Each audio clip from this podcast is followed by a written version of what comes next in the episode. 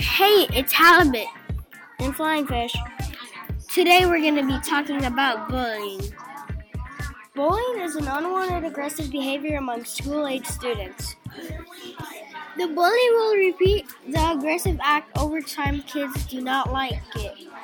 Flying fish, would you please tell us like what could happen or where is bullying and what is bullying please?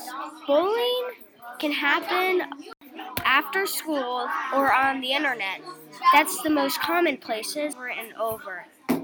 So and that's basically what bullying is. Ha- have you ever been bullied? No, not really. Um,